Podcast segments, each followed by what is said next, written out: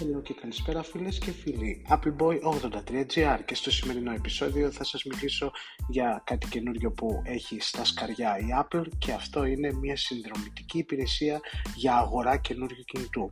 Σίγουρα αυτό θα ξεκινήσει από τις Ηνωμένες Πολιτείες και η Apple θέλει να φέρει κοντά της ακόμα περισσότερο κοινό, έστω και με το κομμάτι της συνδρομητικής αυτής υπηρεσίας, όπου θα μπορούν όλοι να αγοράσουν καινούργιες συσκευές με κάποια συνδρομή που θα μπορείς να κάνεις subscribe, να εγγραφείς όπως πληρώνουμε το Apple One, τη μουσική και διάφορες άλλες υπηρεσίες που μας προσφέρει η Apple θα κάνει κάτι αντίστοιχο στο άμεσο μέλλον.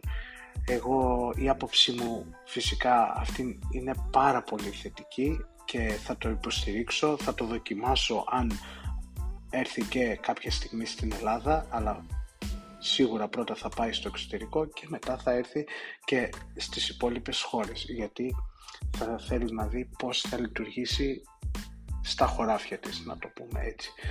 Είμαι πολύ θετικός για αυτή την κίνησή της, θα ήθελα να το δω να έρχεται και εδώ στην Ελλάδα σας ευχαριστώ που με ακούσατε. Μέχρι το επόμενο επεισόδιο να είστε πάντα καλά. Bye.